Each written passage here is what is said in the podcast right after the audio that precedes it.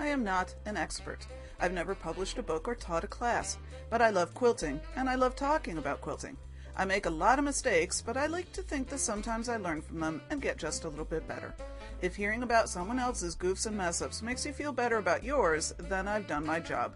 Join me now as we talk about quilting for the rest of us.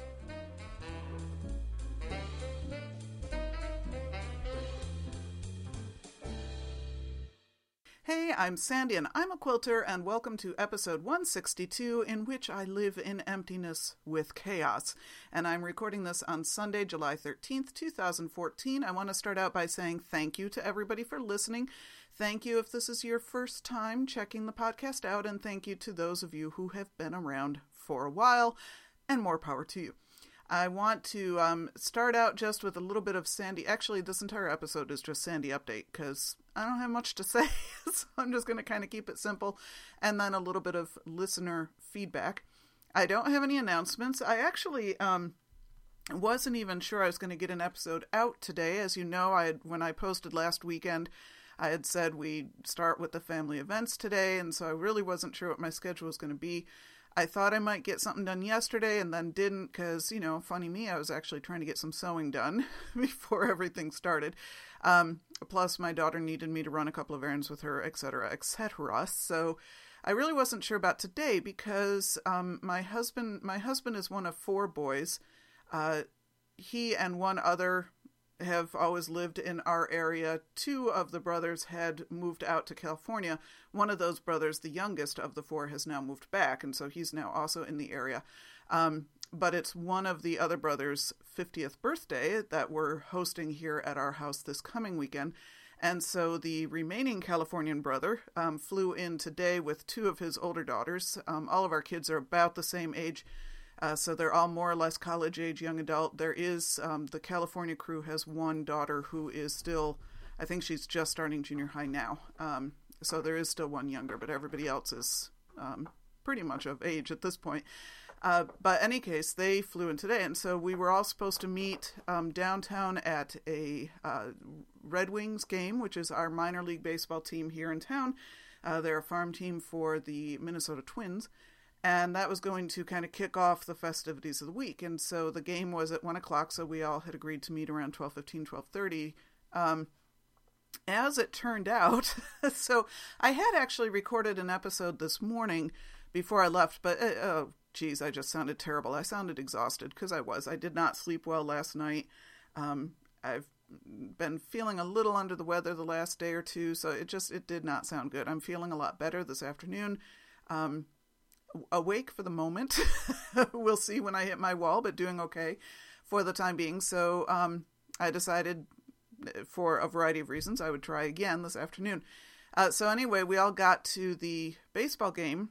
Um, I do need to note, first of all, that our family of three currently, because my son was working today, so he couldn't go. But my husband, my daughter, and I, all going to the same game from the same house, took three different cars. we just we've decided this is just sort of our this is how we roll. This is how we do it. But we had to take three cars because I knew I only wanted to go to the game and then I was going to come home. Um, my daughter, and we knew everybody else was going to go on to other places after that. My daughter wanted to hang with them for a while, but she wasn't sure she was going to want to hang as long as my husband wanted to hang. So I had said, "Look, I'll come pick you up, but only if you call at eight or earlier. I'm not I'm not going out later because I'm going to want to be heading for bed as early as possible tonight. And so she ultimately decided she would take her car too, and then my husband has his own car so that he can stay as long as he needs to stay. Uh, so I went on my own. My daughter and husband followed each other there so that they could drop my husband's car off somewhere and then get to the game. So, anyway, I was the very first one of anybody to actually arrive at the game, which I managed to um, mark on to both my husband and daughter because as my husband was leaving, he was like, Now you're coming right away, right? You're not going to be doing other set. It's like, Don't worry, I'll be there, I'll be there. And I did. I left mm, five to ten minutes after they did, and I still beat them there. so I was like, See, I'm the first one here. See how that works? Um, we, just have a running thing in our family about which one of us, my husband or I, consistently makes the family late. So I've been the one saying, you know, when I'm on my own, I tend to get places on time. Funny how that works. Uh, in any case, then eventually, you know, various, and this was a huge group of family, extended family that was all meeting at this game. I think there was supposed to be a total of about 23 of us all in. Um, and so people started coming in in terms of drabs. Well, now it's pouring rain when we're all driving to this game. And so there was some conversation, you know, it the it was supposed to clear up. Weather predicted it was supposed to clear up, so everybody was like, "No, we'll go. They'll, you know, they'll. I'm sure they'll um, still have the game, et cetera, et cetera." So we all get there, hang out under the, you know, in the concourse where all the vendors are, um, all the food court kinds of stuff, and having lunch. Had my traditional hot dog and beer. That's the only place I ever really. I don't drink beer often with meals because it makes me too full. But at the ballpark, you got to have a hot dog. You got to have a beer. And uh, so I had that. Everybody else had their lunch, and we're hanging out. Probably an hour and a half, two hours later, they finally called the game. and now half of the family still hadn't made it there yet. Um, so they all from there went on to the rest of their festivities, whereas I decided at that point, you know, I'm just going to come home. Okay, sorry about the interruption. I just shut my dog out of the office and closed the door. I don't know what they're barking at. In any case, um, so I got home two hours earlier than I thought I was going to, which was good because I had a lot of work I had to get done here at the house. Um, in any case, I will I will talk a little bit about that in a minute. But um, I wanted to start out with a little bit of update on the mouth issue since last time I podcasted, I was doing it with a tooth kind of, you know, hanging on by a, a thread there during the podcast. Um, I did have, I did go into the dentist the next day. Uh, he was quite impressed when he saw saw the break, and I don't know if it's a good thing to impress your dentist with how bad a break you've managed to do on your tooth. He told me, you know, on a scale of one to ten in, in breaks that he'd seen, he give me a good solid seven, maybe even seven and a half to eight. I'm like, oh great. that's that's something to write in my diary. Thank you very much. I impressed my dentist. Um, it's fortunate. He said it, it I had not actually exposed any nerve, but apparently it was super dang close. So I was quite fortunate because I could have been in a whole lot more pain. You know, and to tell the truth, when it was actually broken before I could have anything done about it, I would say I was, I think I even talked about this on the podcast, I was averaging on the pain scale of 1 to 10. I was around a 2 or a 3. Occasionally it might bump up to 4 or 5, but I was taking Tylenol. Um, as long as I didn't touch it in any way, if I didn't chew on it, if I didn't knock it, you know, anything, then it hurt a lot. But basically, I could kind of keep it managed. Well, the procedure was fairly brutal. I won't go into details. They could they didn't knock me unconscious. They don't tend to like to do that at dentists, but they did numb the heck out of it. Lots and lots of Novocaine, lots of anesthetic anesthetic gel. Uh, but because it was so close to the nerve, it still hurt like the dickens a few times. And then afterwards, when that Novocaine wore off, boy, that afternoon I was a hurting puppy. Um, it was definitely an eight or a nine. on the pain scale at that point. Um, now, fortunately, after a few hours, that did ebb off quite a bit, and by the time I went to bed that night, I didn't have any residual ache. But um, there were some sore spots in my mouth that took two to three days to heal. It was it was just one of these things where okay, the broken tooth itself wasn't all that bad, but man, it really hurt to get, to get it fixed. Um, they they actually had to remove that part of the tooth altogether because um, it was barely hanging on, and then kind of rebuild my tooth uh, with some fake tooth stuff, whatever that is. He did say, you know, he warned me it's kind of a good candidate for eventual root canal, but so far so good. It really it feels pretty good at this point. Um, no soreness, no residual tenderness or anything. So I'm I'm really hoping that I can get a few good years out of this this kind of half fake tooth at this point. Um, I I do know that I have removed sourdough nibblers, the, that kind of pretzel. I think they're Snyder's. Um, they are no longer coming in my house. That's what broke the tooth. You know, I had some problems to begin with, but that was really what did it. And um, the, both the dentist and the hygienist said that Snyder's pretzels they hear a, they get a lot of broken tooth teeth from Snyder's pretzels. So here's your cautionary tale: be a little careful when you're eating those pretzels because they can be nasty. Um, so you know i was joking with my my kids they they've decided i've become very morbid of late because things like when i get in planes i tell them now you remember where i keep all my computer passwords so you can get into my stuff if i don't come home and stuff like that um, and and so I told them after this whole ordeal, I said, "Well, it's just one more thing that really identifies me by my dental records when I'm gone." They're like, "Mom, knock it off." so you know that's I guess they call it gallows humor or something.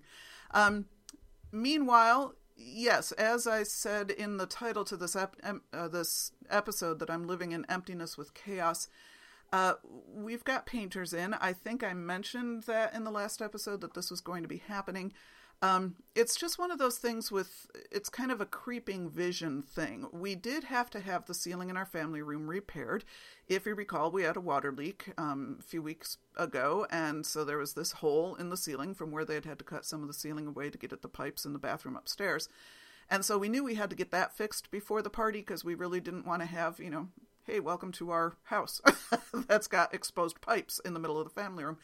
Um, so in getting the hole fixed, then you're like, okay, well that means we're probably going to have to get the ceiling painted after they repair it. And if we're getting the ceiling painted, we might as well get that that coat of paint, you know, the fresh coat of paint on the whole family room that we've been needing to get done for a while. And hey, if they're going to be in here doing the family room, actually our whole first floor is all kind of connected. So that means they've got to do family room, kitchen all the way into the front hallway and up to the second story because it's all one freaking room and also the dining room goes off of that. And then if they're going to be doing that, okay, well, since they're in the house and they're already doing that much anyway, let's get some of the stuff done upstairs that we've been needing to get done. Um, to wit, our master bathroom. The the original building painters did one real slapdash first coat on it, and it looks okay. You know, when we did our initial initial walkthrough when we first moved into the house, and you're supposed to be checking everything off, it looked fine but after you'd lived with it for a couple of weeks, you realize, wait a minute, they never put a second coat in here. You can see there's places where you can kind of see, a little bit of the original wall still coming through the paint. There's places where you can see streaks where they put the wrong color in, you know, and trying to color match that kind of thing. Um, we're, we're not blaming the building the painters so much as the builders because the builders we think went bankrupt shortly after they built our house. It's a whole long story. There were liens on our house when we first moved in etc you know we think that probably the painters doing our house never actually got paid by the builders. So they just left you know they they got everything more or less done but it was not the best job. Uh, so now we're getting our master bathroom finished um, the guest room I had never wanted it the same. It's the same color as everything else in the house. I never wanted it that color. I always wanted it a different color, but you get decision fatigue.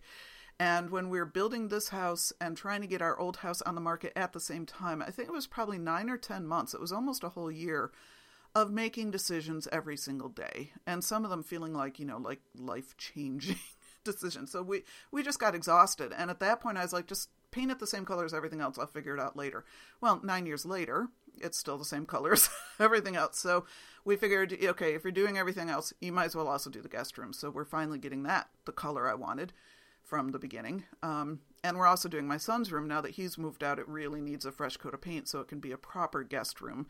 Uh, so it's basically almost almost the entire house. We're having everything painted except the living room, which I painted myself after we moved in. So that's still in great shape and it, it doesn't get the wear and tear that the rest of the house does. Um, our bedroom, we're not getting done. My daughter's bedroom, we're not getting done. But, you know, once she moves out, that's going to have to be done too. But that's probably a couple years from now. Um, and we're not doing the mudroom because who wants to clean that out? There's way too much stuff in there. So that's, that's staying the same. Um, so, in order for the painters to come in, they actually started last week, I think Thursday, maybe Wednesday, but I think Thursday. Um, and they were just doing the trim downstairs. So we had to move some stuff and get some stuff off the walls, but it, it wasn't the full out, you know, getting uh, tearing everything apart. But that's why I wanted to get home early from the game today and not go on to the rest of the festivities with everybody else. I think they're going to go watch the World Cup somewhere. Um, and I'm sorry, I'm not that interested in soccer. I really am not. I know some of you out there are rabid fans. I'm really not. Uh, so I decided, you know, I'm the expendable one. I'm my husband needs to be with his brothers. My daughter wants to be with her cousins. I can back out of this one. I'll have plenty of opportunities to see everybody. Let me go home and start ripping the house apart and getting it ready for painters. Um, so, you know, I, I got the kitchen cleaned. I got a lot of the appliances, all the, the stuff moved off the counter and put away. But, you know, there is still some stuff we need, like my coffee maker. Not moving that yet. Um, and getting everything off the walls everywhere, uh, washing down a couple of walls, cleaning all the bathrooms, getting all the kitchen clean, everything, anywhere that they are going to be is pretty much now ready for them to be and it's really it's kind of sad because I walk through the house and it just it looks like it did when we first moved in. It's I've like lost any sense of home now, um, except for the fact that all of our furniture is crammed into the middle of the room. So we're watching. when we watch TV at night, our couch is right up against the coffee table, so our feet are kind of up on the coffee table, and we're sitting, oh, maybe six feet away away from the TV. So we're all sort of like leaning back in the couch. You know, it's it's it's chaos in that respect, but it also feels kind of empty in the other respect. And the sad thing is it'll be really nice to have all of this done, but it's all going to be the same color. so so we're not even really going to get the the fun of seeing, you know, this whole different home. It's going to pretty much look the same, just cleaner. so anyway, um, that's that's my life this week, and I'm still working from home while the painters are in the house. So me and the dogs are trapped in my my office all day. And my husband at one point walked by and said, "Oh, we're not doing anything in your office, are we?" And I'm like, "Bite your tongue." I said, "We are not doing anything in this room." Until I move out, because I'm never taking all this stuff off the walls and having to put it back again. My office is also my sewing room. So it's just the walls are just covered with 3M strips and hooks and rulers, mostly. Um, a little, a few decor items and thread, but mostly rulers. Uh, yeah, there's no freaking way I'm ever cleaning this thing out so anybody could come in here and do any work. Eh, you're gonna have to cart me out and then clean it out behind me. Uh, so anyway, and I I've been eating most of my breakfasts and lunch at my desk because I don't want to be sitting at the kitchen table by myself with a painter, you know, painting nearby, and me just excuse me while I eat my sandwich. Uh, so I've been feeling a little stir crazy here in the house, and the dogs were horrible the first day. Every little bump they heard from downstairs, they were barking and whining and crying, and and I was trying to have conference calls and do it was we. I was pretty much glad once the painter left for the day. I'm like, get the dogs out of my sight. I don't want to talk to them. Again, the second day they were much better. Um, and, and it was a different painter, and he wasn't listening to the radio, so that could have made the difference. I think they kept forgetting he was here. Um, now the problem I'm going to have because they were just doing the trim, so it was pretty easy to keep the dogs away from it. But once I have wet paint on the walls, I am really worried about that golden retriever hair. and you know, years from now, are we still going to be finding dried golden retriever hair dried in the paint on the walls? Um, so anyway, I've gone on way too long about painters. Uh, I'm just, oh man, I can't wait till next a week from now when everything's done because the painters are supposed to get done Wednesday or Thursday, and then of course the party is on Saturday. So we're gonna have like one day to get everything back together.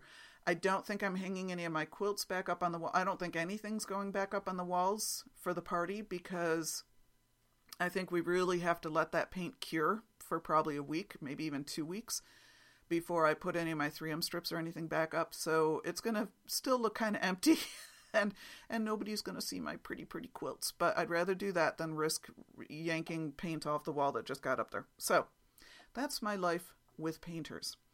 Um Okay, let's let's talk about quilty stuff. Sorry, took way too long talking about non-quilty stuff, but here's some quilty stuff. That's what you tuned in for. Uh, I did hear from the recipients of the Psalm 98 graduation gift. They got it, I think, on Wednesday, and we're very appreciative. It is always nice. You know, we've all got stories of making gifts for somebody and not being sure they really appreciate them. Um, I've never been one to worry too much. When I give somebody a quilt, it's theirs. I'm not going to worry about are they taking good care of it? Are they doing this, that, or the other thing? It's theirs. It's out of my. I've done my part. Now it's up to them. Whatever they're comfortable doing, that's fine. Um, but it still is nice to to actually get word that somebody is really really appreciative of what you've done. So um, they really like the graduation gift. I haven't actually heard directly from the young woman for whom the the the 98 quilt was made, because I think she might still be out of the country. She was um, on a trip with her choir, I believe, if I remember the whole story. She's been out and about all summer, so I've kind of lost track of her schedule, but I'm not sure she's actually home yet. But I know her mother, who's my friend, and the two other siblings have all seen it because I got word from the mother, um, everything that they had said about it. So that was good to see or to hear that that was appreciated. Um, I have made fantastic progress in my thread art uh, with Lola Jenkins class project. Um, I'm at the point now where I've just got to quilt it and then figure out how I'm going to bind it off, what kind of binding or finishing technique I'm going to use. I got all the coloring done. Um, and I've posted a, or I've prepped a blog post about this. You're not going to see it yet because I think I'm going to wait till it's completely done so I can do the class review and the reveal and all that at the same time. Um, I have tweeted a couple of in progress pictures, so people on Twitter have seen a couple of little peeks of it here and there. Um, it's I'm, I've really enjoyed it a lot more than I kind of thought I did. I've I've said before about this class that when I signed up for it, I thought it was something else, some a different type of class than what it is, and so I was a little disappointed at first. But I decided, well, you know, I'll go ahead and still do it, and and actually, I'm really thoroughly enjoying it. I don't know if this is the kind of thing I would do often, but it's it's nice to know what my options are as I approach projects in the future. Um, and I actually, it's turned out a lot better than I was afraid it would. But again, you know, that's all going to be in a blog post, so I'm not going to spend a lot of time talking about it now. Um, I am coloring with colored pencils, and I'm mostly using Prismacolor colored pencils because that's what she talks about in the class.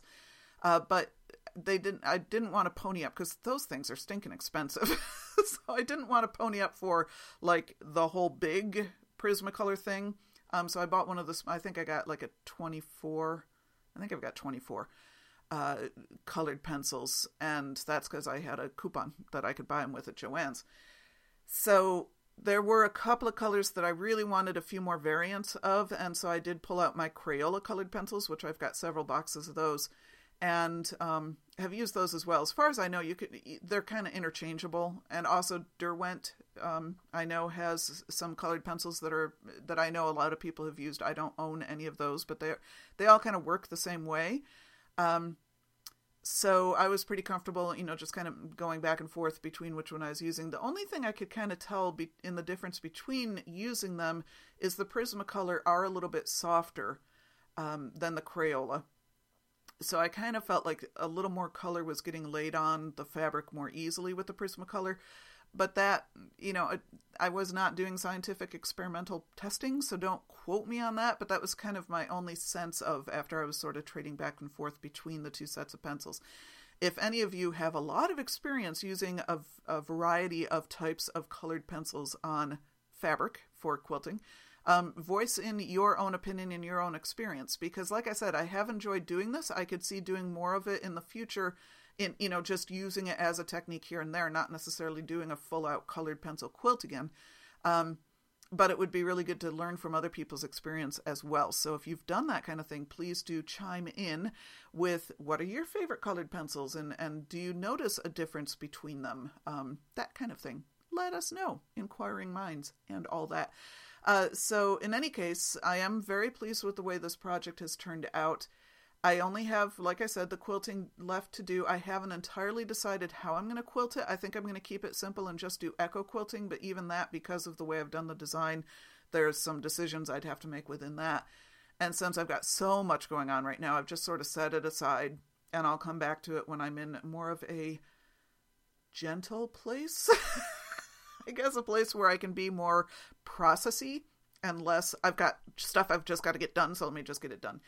Um, so that's my thread art with Lola Jenkins class. And like I said, I have already started working on the blog post. It will go live at some point, but I don't know if I'm going to be able to get this finished before I go. So that's you may see that in the next couple of weeks. You may not see it until until August. I don't really know. The other thing I've made a lot of good progress on is my Ami Simms String Star quilt. I finally, finally got the borders on this weekend. Um, and it was, you know, it was one of these things that was kind of silly.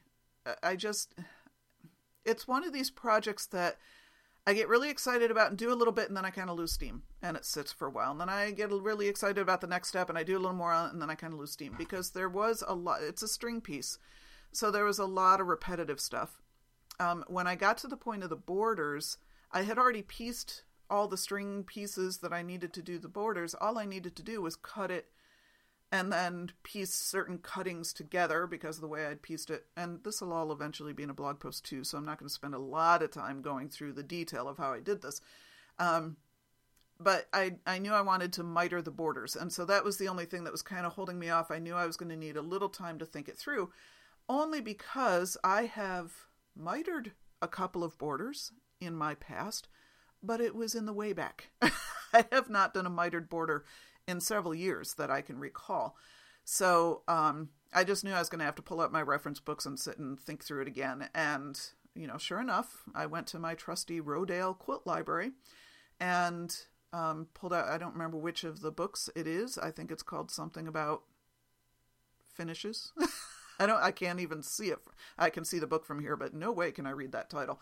Uh, but it's the one that deals with how to do a variety of types of borders, and um, it's got very clear, very well illustrated step by step instructions of how to do a miter and that kind of thing. And so, you know, once I sat and read through it, I was like, oh, okay, now I remember how to do this. And it really didn't take me that long. The mitered borders only take long if you're trying to match up the miter design particularly. If you don't really care how those two mitered corners come together, it's it does not really take all that much longer. Um, what the only tricky thing I was running into with these particular borders is because they are string pieced. I wasn't pleased. I was not trying to match the, those strings because they're they're varying widths, so there was just no way I was going to match it. Um, but it meant I had a boatload of seams, and of course, all of those seams are going to hit in exactly the wrong place. And of course, I had a wad of seams then at the corner that I was trying to kind of work through which one was supposed to lay where. Um, all that being said, I actually only have one corner that is a little bit, oh, shall we say, awkward. but even at that, only people who really know what they're looking for would see that it was awkward. I think it's something that once I quilt it and then square it all up, I'm going to be cutting off the kind of non square, non kosher corner to it. So I don't think anybody else would ever even notice that this that corner was not a perfect miter. Um, the other corners, for the most part, the miter turned out quite nice. There might be a little bit of a, a gap in the corner itself where it comes into the center um, of the quilt. Uh, because of all those seams, there were some places that I was having problems starting right where I needed to see, or even see where I needed to start because I was working with so many seams. And I'm like, okay, what, what which seam am I aiming at here? Um, but that's something again that either really won't be noticeable once it's all quilted, or if I have to, I can go in and kind of hand tack some stuff together by hand. But it, it really it wasn't that visible even to me, who was staring right at it from six inches away. So I don't think that'll be a big deal. Um, so I now have the string star top completely done. It's just and now I've just got to quilt it. You know, I keep ending up with all my UFOs at the same place. They've all got to be quilted. Um, at least now I feel much more confident in my quilting, but I still have to figure out what I'm, you know, what design I'm quilting. And again, as I said previously, I'm just not in a space right now where I, I can sit and dream and imagine and be creative. I'm I'm just in a get her done mode right now. Um, so that one's also likely to sit until August when I have a little more breathing space. I did email the picture of the completed top to Ami Simms because she had, um, you know, she always says to everybody in her classes, please send her the pictures, and she keeps a gallery on her website.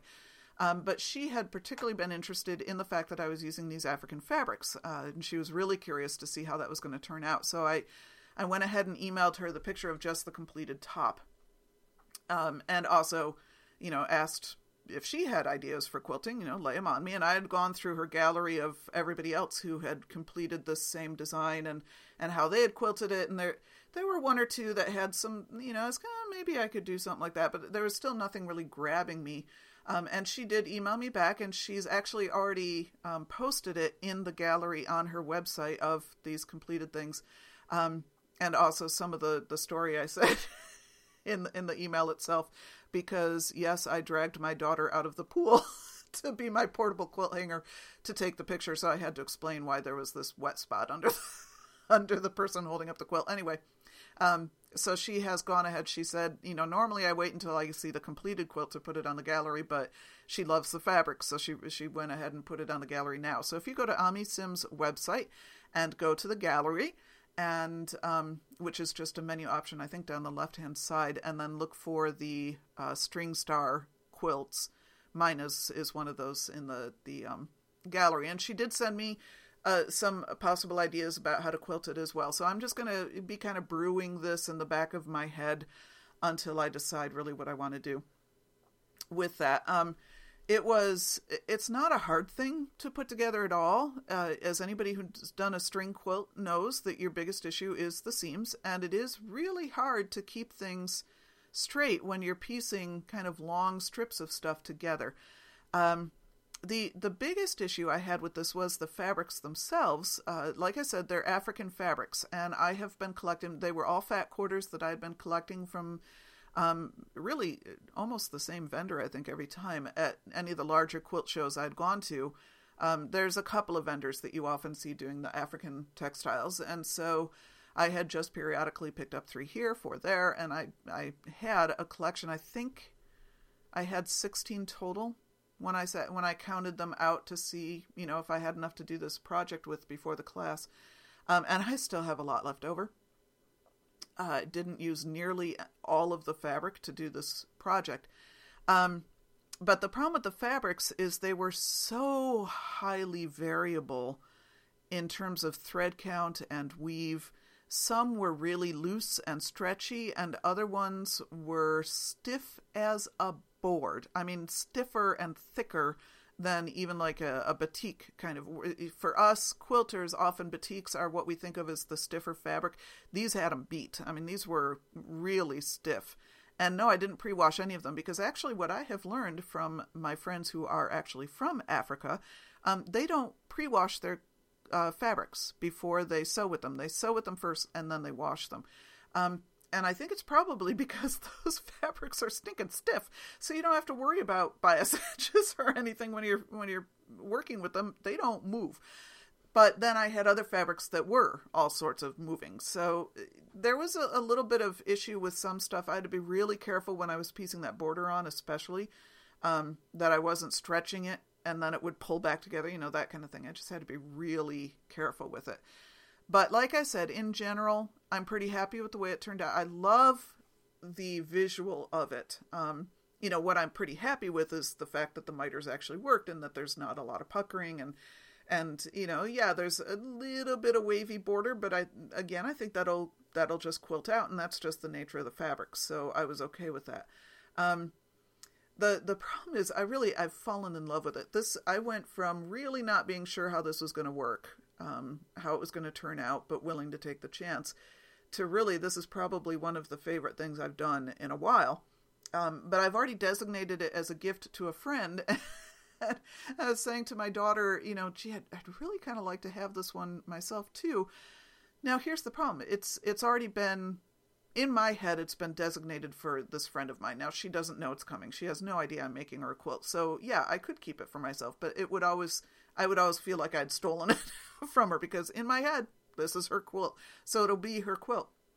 Now, I do have enough fabrics. I probably not of the background that I used, but that I just bought at an LQS. So I could probably find it again. Um, I have plenty enough of the African fabrics left to make a whole nother quilt. Plus, I actually have enough border strips already cut um, because I just I had sewed them and cut them before without really measuring for a variety of reasons. Um, mostly that that was crazy making math, and I decided I'm just going to do it and then see how much I need. Um, and I had probably twice as much. I think I've got enough borders left to do a whole other quilt the same size. Um, so yeah, I could make myself one, but my problem is, first of all, that would take away from the uniqueness of the one I've made her. If now there's a duplicate in my possession, and sure, I know I could use a different background fabric or whatever, it would still essentially be the same quilt. Um, and the other thing is, I just, I really, I don't like doing the same thing twice. I really hated doing that second Dr. Seuss baby quilt um, because I already, you know, the fun for me of a quilt is seeing how it turns out. If I already know how it's going to turn out, I get bored really fast. I I like the surprise. Um, so, and that's part of why I really, I almost never, well, I it's been years. Uh, maybe my first couple years as a quilter, I would do patterns that I'd seen in magazines or books or whatever and do them in the same colors in the magazine or the books or whatever. Um, I can't tell you the last time I've done that. I generally change colors, I change fabrics, I change the design, and most times now I'm kind of designing my own thing um, because I like the surprise. I really like not being entirely sure what it's going to look like when I'm done. Um, yeah, there's a lot of risk with that. but it's just it's much more interesting. So for me, the idea of sitting and doing all of that strip piecing again, because I'd have to re I'd have to do the inside blocks again, is just like how boring would that be if I already know what it's going to turn out to be. So I would be surprised if I end up making myself a second one. What I could see myself doing is using these border strips in a different project. So I'm I'm hanging on to those. So I'm keeping those around. Um, they may show up again somewhere sometime. So that's my life with the string star quilt. Um, again, probably won't get back to that in August. I will be, you know, kind of thinking through some quilt designs and that kind of thing.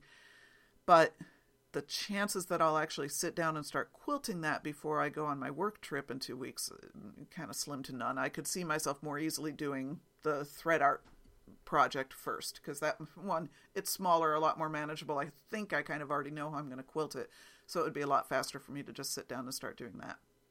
Um, the only other thing I've had happen recently is that I did buy some more thread from Superior Threads. You should know, folks, that they're having a sale this month.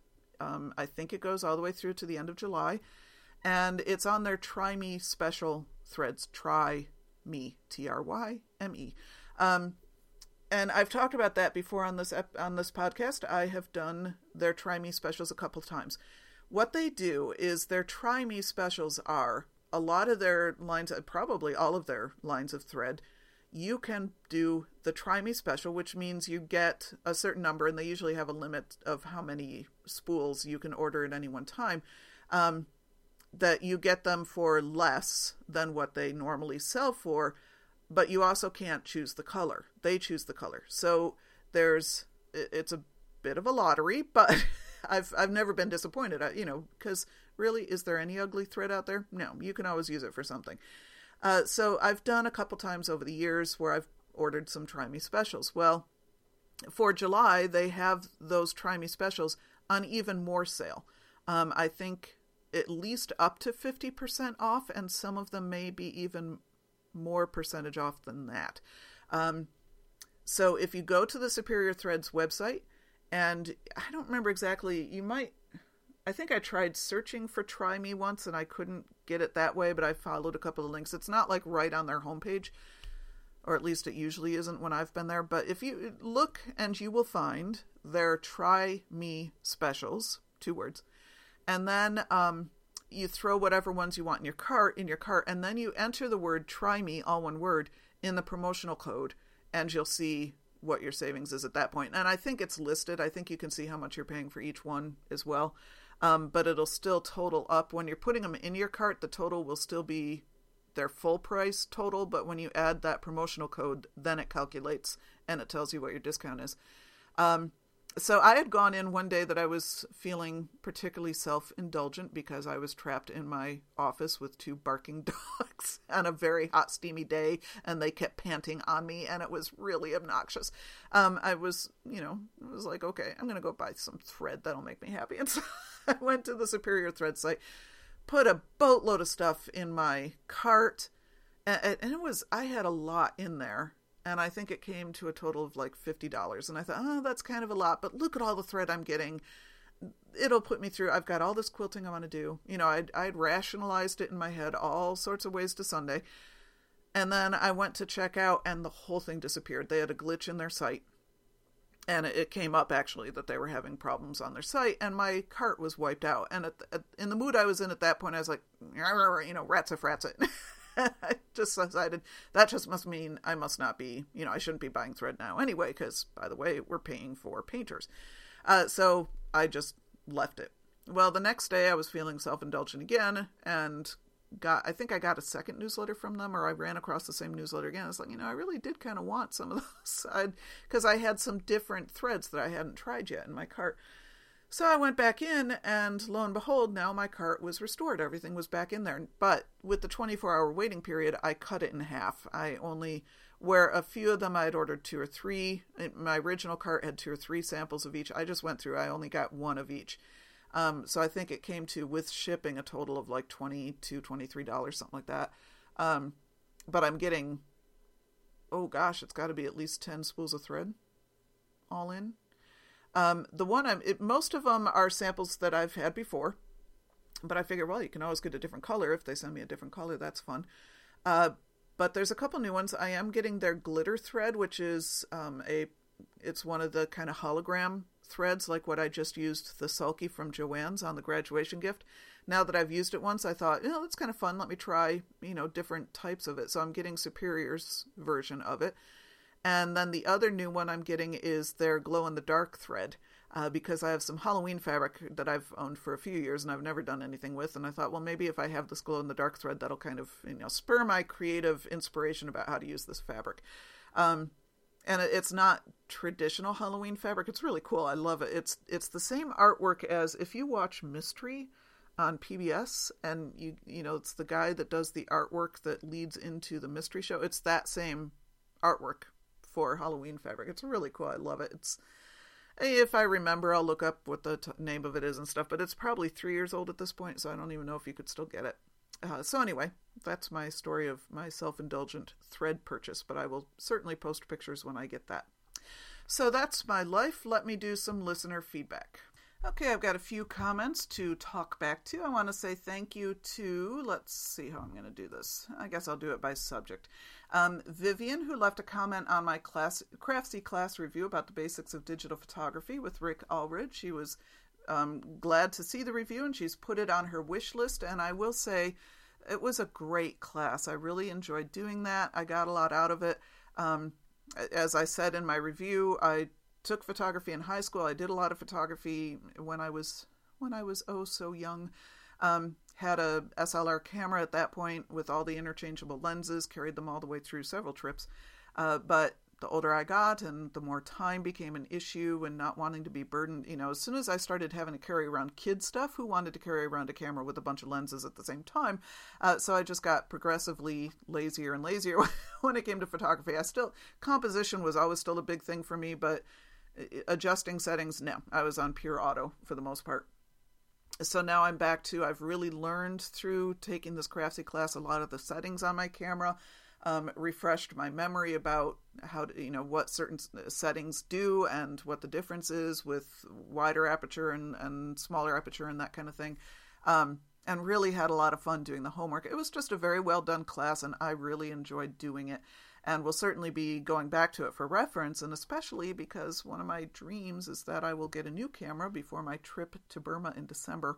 Um, I don't know if that'll happen, but if it does, it would be a digital SLR, and I would have to go back and kind of take the class again to help me remember all my new settings on the new camera.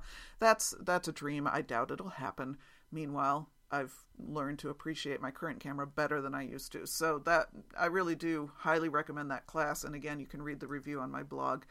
Um, thank you to Maureen, who pointed out she commented on my um, post about the gift project complete, the Psalm 98 project, and she pointed out that it's a gift that the young woman will never outgrow, which is a very good point. So thank you for that, Maureen. And Jean also commented on the same blog and was really, um, she said, You must be happy that you applied your new learning so well. And um, I am. You know, it was really, it was really cool. It's always cool to learn new stuff and then to be able to put new stuff into practice. I, I I'm a, I'm big into learning. That's my, my personality types always say things about learning. Uh, and I often have to stop myself from learning and and just do whatever it is I'm trying to do. But anyway, that's a whole other podcast episode. Um, I, I, really had a lot of fun with that. So thank you for your comment, Jean, and thank you to Ms. Lottie who also commented, and she said loved hearing the process on the podcast and reading about it here. I'm all about process, and it is true. I I enjoy the process better. I tend not to post a lot of process posts and I think I've talked about that in this podcast before. I tend to wait until it's the reveal, not because to do this big reveal, but because I'm too busy thinking about what my next step in the process is. And I don't necessarily always want to get a lot of input. I kind of need to work through it myself. So that's part of why I don't post a lot of process posts. Um, and Lottie also goes on to say that tension issue is almost an art in its. Uh, the tension issue is almost art in itself, and that's where I had posted a picture of where my tension had gone completely awry the first time I went to to do part of that project. And she says, of course, you'll never be able to make it do what you want when you want it to happen. And it's true. I mean, it was really actually kind of pretty. And I, I noticed that when it first happened, even though I was like, oh man, that's way wrong. Um, it, it was kind of pretty. it was kind of something that it was like, boy, it would be nice if I could do that on purpose, but I'd never be able to. So thank you for that comment, Lottie. And thank you to Jackie, who also appreciated the gift project and said I must be beaming. And I, I am. I'm pleased. It's sort of a cautious, not cautious. Um, it's a qualified beaming. I'm certainly glad to have the thing done. I, I'm pleased with how it turned out. Yes, there is stuff I'm looking at. Like I said in the podcast, I would have given myself about a B plus on it. Um, but if I had tried that same project last year, I would have been lucky if I'd gotten a D or a C minus. Certainly, I'm very pleased with the progress I've made um, in certain skills, uh, but I, I still, you know, I still see the room for improvement. So I'm I'm happy. I don't know that I'm beaming yet, but anyway. Um, and thank you to Sandy uh, from Quilt Cabana Corner, who also commented on it and she said what a fantastic job incorporating all of your craftsy knowledge which it is. And sandy by the way i noticed your blog post today about your own hand dyes and how you're using them. And you certainly again inspired me with some oh maybe i could be doing that with that hand dye. So thank you for that as well. Um, and thank you to noni who commented on the same blog. And she also said by the way you will love tqs uh, the quilt shows newest episode about fabric dyeing and textile treatments. So thank you for pointing that out, Noni. I have not watched the most recent episode yet. Um, but maybe I will. I've actually got some time this afternoon now that I'm done yanking my house apart. And gee, it's not all that comfortable to sit in my family room and watch TV. So maybe I'll stay up in my sewing room and watch the quilt show instead. So, so thank you for that, Noni. Um, then I also posted a blog post on sundry catch up items in which I talked about some organizational things I've done in my sewing room and also my spinning, my hand spinning, uh, drop spindling and spinning wheel class that I took um, in the last couple of weeks. I posted some pictures there. And Francis says, Would you just learn to knit and get it over with? Sheesh. and, you know, I've talked about that. No, just not gonna. Um, Jean. said on the same blog post, uh, Your organizers look very useful. I will have to check out the local stores. But then she asks a question, so let me share this with you. Um, a question I have for anyone who wants to answer, she says, How do you store a bobbin of thread so you know which thread it is, i.e., which spool it matches? Is there a clever way? I've been putting a rubber band around the bobbin thread to keep it from unwinding, and then using a long twist eye to fasten the bobbin to the spool. Then they go into the thread drawer into spindles if they fit. Um, Jean, what I use, uh, uh, two different things. First of all, I do use, um, oh, what are they called? They're the little ponytail holders for little girls that you buy at the dollar store, and there's like hundreds in a bag, and they're fuzzy whatever those things are called, ponytail holders for little girls from the dollar store. And I use those on my bobbins. I'm not thrilled with them. I just started using them, I think, last year after reading a whole bunch of people rave about using these things and how cheap they were and how well they work. I'm not thrilled with them for two reasons. One, they stretch out really fast.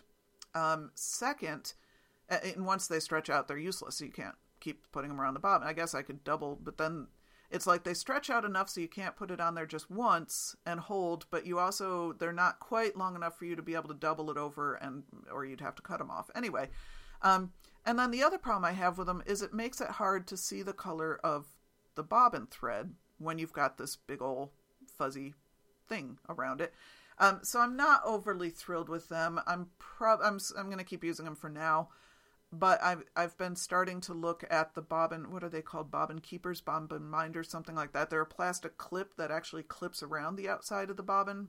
If anybody uses those, post a link or something in a comment so other people know what I'm talking about. Because if you own them, you probably know what I'm talking about. But if you've never heard of them before, I just left you clueless. Um, but I have I've started looking at those because I I think they might just work better. I do keep my bobbins in one of those, a, lot of them anyway. I have one of those round um, plastic, kind of rubbery plastic things. I really can't describe these. If I have time, I will post pictures of all these things on the show notes or not. Um, it's just one of those circular bobbin holders where you push a lot of bobbins in in a row and you can look right da- down at them and see the color of the bobbin but the the thread still escapes from there, so you still have to put something around the bobbin to hold the thread on the bobbin when they're in the bobbin keeper, and then you can't see the color at all. So you see, it's this vicious circle. Um, now, in terms of how you keep the bobbin with the spool of thread, there's a tool for that. Um, and I can't remember what it's called. I'll have to look it up. I bought them from Clotilde, maybe, which is no longer Clotilde. I think it's Annie's attic or Annie's catalog or something. Uh, but if you go on Amazon, but they're these plastic things that push down into the spool, the hole on the spool, and then you slide your bobbin over the top and it holds it all together. And those work fantastic for any spool except Aurifil. They do not fit in Aurifil things. They're, they're too small for the Aurifil hole. And what do I mostly own? Aurifil. So I still kind of try to, I kind of balance it in there, but it doesn't really work well. So I just tend to, if I've got a bobbin that I really want to keep track of next to my spool, I keep it sitting right next to the spool. Um, that's the that's the only failsafe I've found to do that. I would love it. Aurifil could make a boatload of money. Aurifil people, if you're listening, if you made your own stinking bobbin keeper thing that would fit on your spools. So that's all a long digression. That's what I do, Jean, even though I couldn't remember the name for a single thing I just told you about. There are all sorts of great tools out there.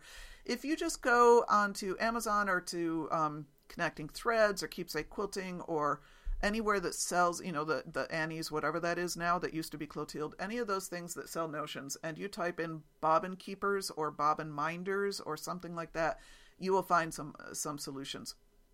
Like I said, the cheapy version is the girls' ponytail holders that come a boatload to a bag for a buck in dollar stores, but they also have their limitations. And and I remember um, Jackie has the same problem. She and I had a whole conversation about those stinking little ponytail holders at one point.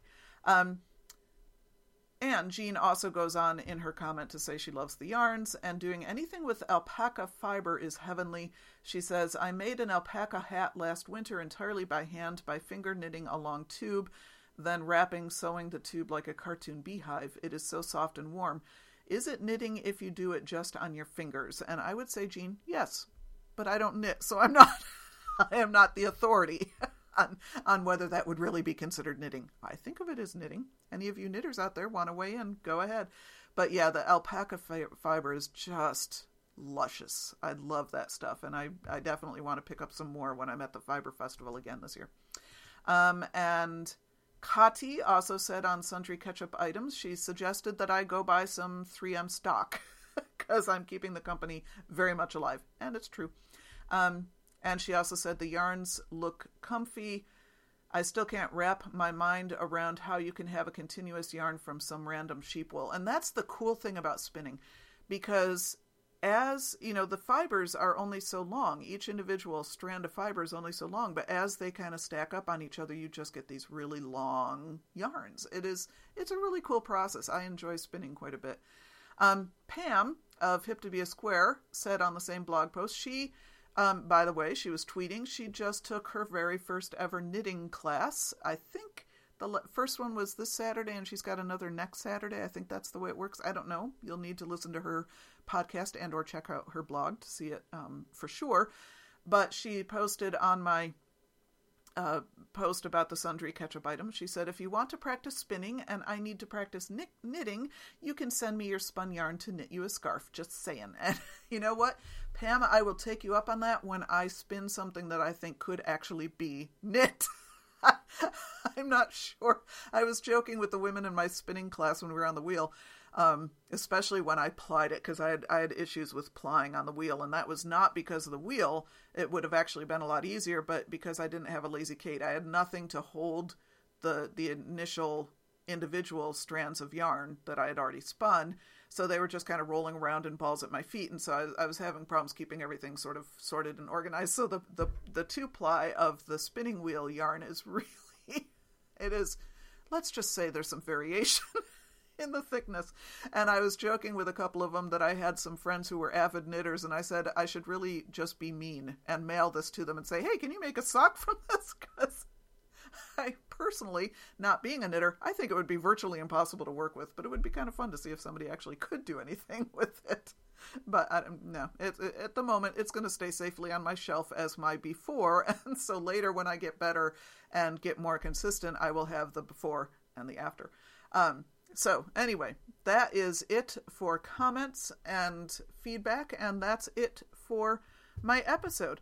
As I have said a couple of times before, mayhem ensues for the next couple of weeks. So I am I think I'm just going to say it now. I'm not going to podcast again unless something really amazing, miraculous happens that I just have to tell you about and can't wait.